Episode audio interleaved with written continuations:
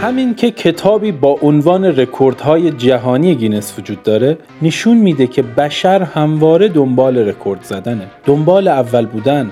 انگار هر کسی می‌خواد توی کاری از بقیه تو جهان از کل آدمهای دیگه بهتر باشه. حالا اون کار هر چقدر هم عجیب غریب باشه مهم نیست. مثل بزرگترین ساندویچ دنیا که رکورد این مورد می‌تونست دست ملت همیشه در صحنه ایران باشه. سال 1387 مسئولین خدوم و زحمتکش ما که بعد از رفع تمام مشکلات میهن مقدسمون دیگه هیچ دغدغه ای نداشتن تصمیم گرفتن بزرگترین ساندویچ دنیا به طول 1500 متر رو در پارک ملت درست کنن. مثل همیشه تو این مملکت همه چی طبق برنامه ریزی پیش رفته بود و ساندویچ آماده شده بود و مسئولین خدوم و هموطنان غیور منتظر داوران شریف گینس بودند تا بیان و ساندویچ رو متر کنند و بار دیگه نام پر افتخار میهن مقدسمون رو در کتاب رکوردهای گینس وارد کنند. اما خب ترافیک تهران به هیچ قول و قراری رحم نمی‌کنه.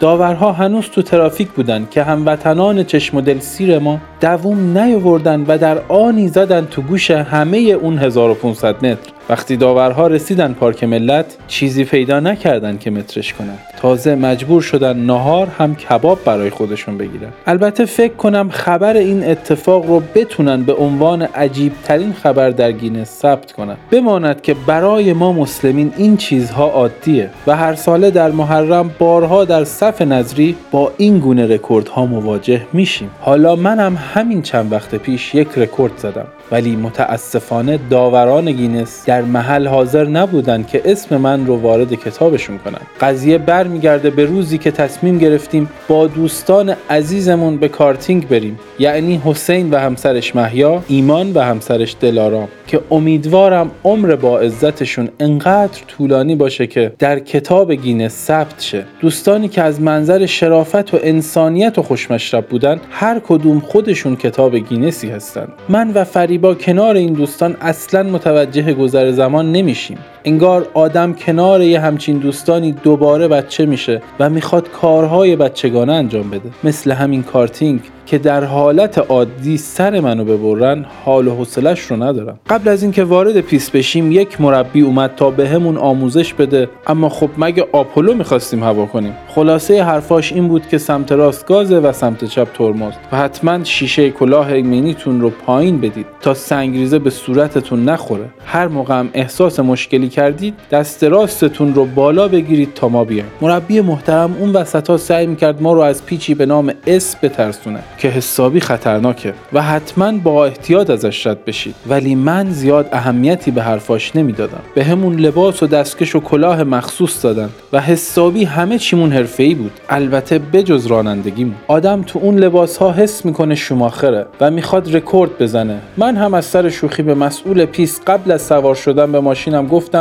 رکورد اینجا چقدره؟ می‌خوام دو دقیقه کمش کنم. مربی با نگاهی عاقل اندر سفیه لبخندی زد و گفت تو نرو تو لاستیکای دور پیست رکورد زدن پیشکش. من و فریبا در ردیف اول سوار ماشین شدیم. حسین و محیا ردیف پشت ما و پشت اونها هم ایمان و دلارام بودن. بی حرکت توی ماشین هامون نشسته بودیم و منتظر بودیم تا حرکت کنیم. اولین ماشین ماشین من بود که روشن شد و مثل اونهایی که مدت زیادی پشت چراغ قرمز موندن و یه دفعه چراغ سبز شده گازش رو گرفتم و رفتم. حسی شبیه رم کردن گله گاوهای وحشی داشتم. تا جایی که تونستم گاز دادم. مثل فیلم بازگشت به آینده لاستیکای ماشینم داشت آتیش می‌گرفت.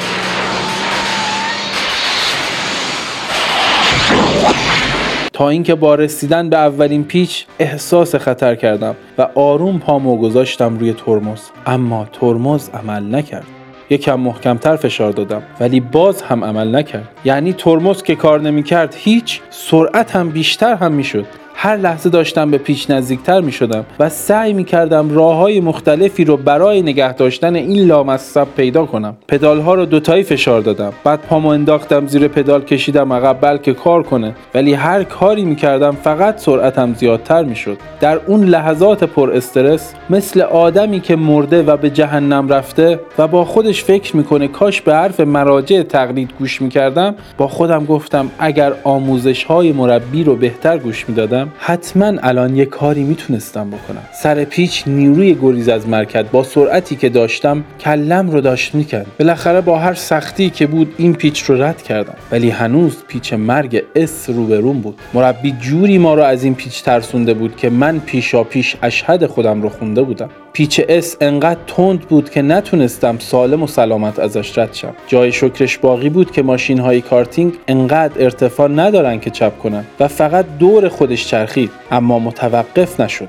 و ماشین باز هم شروع به حرکت کرد و هر لحظه سرعتش زیادتر شد. وقتی یک دور کامل دور پیست زدم دیدم هنوز ایمان و دلارام شروع به حرکت نکرده بودن سعی کردم داد بزنم که ترمز کار نمی‌کنه ولی هیچکی حواسش به من نبود. در آنی از حسین و محیا و فریبا هم جلو زدم. یعنی انقدر سرعتم زیاد بود که در همون دور اول یک دور از همه بچه ها جلو افتاده بودم. حالا دوباره به پیچ S رسیده بودم. ولی این بار با تکیه بر تجربه قبلی و دست به دامان شدن به ائمه اطهار بدون چرخیدن ازش رد شدم. فکر نکنم تا حالا تو اون پیست کسی موفق به این کار شده باشه. وقتی دوباره به نقطه شروع رسیدم سعی کردم داد بزنم که ترمز ندارم. ولی حس کردم این جمله طولانی و مسئول پیست اینجوری نمی‌فهمه و فقط شیشه کلاهم رو دادم بالا و همینجوری که سنگریزه می‌خورد به صورتم دست راستم رو گرفتم بالا و بلند داد زدم ترمز. مسئول محترم هم یکم خیره به من نگاه کرد و سرش رو خاروند و یه لبخندی زد. فکر کنم فقط قسمت موز رو شنیده بود.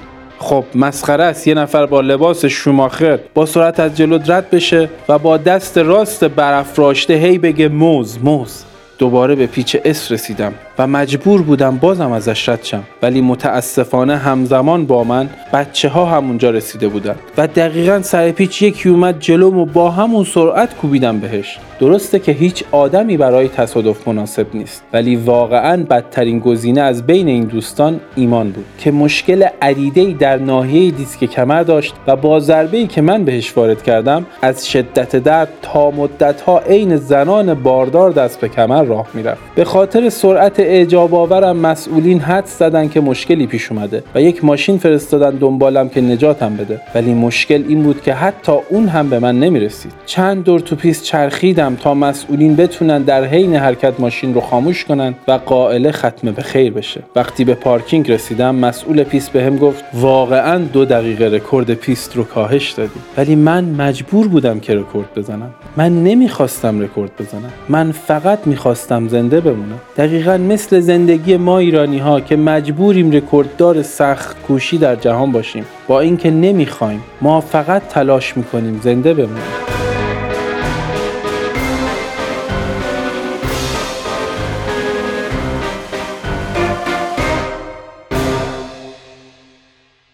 برای مشاهده این پادکست به صورت ویدیویی با آیدی یوتیوب ما سوفیلم و یا آیدی اینستاگرام ما سوفی underline couple مراجعه کنید.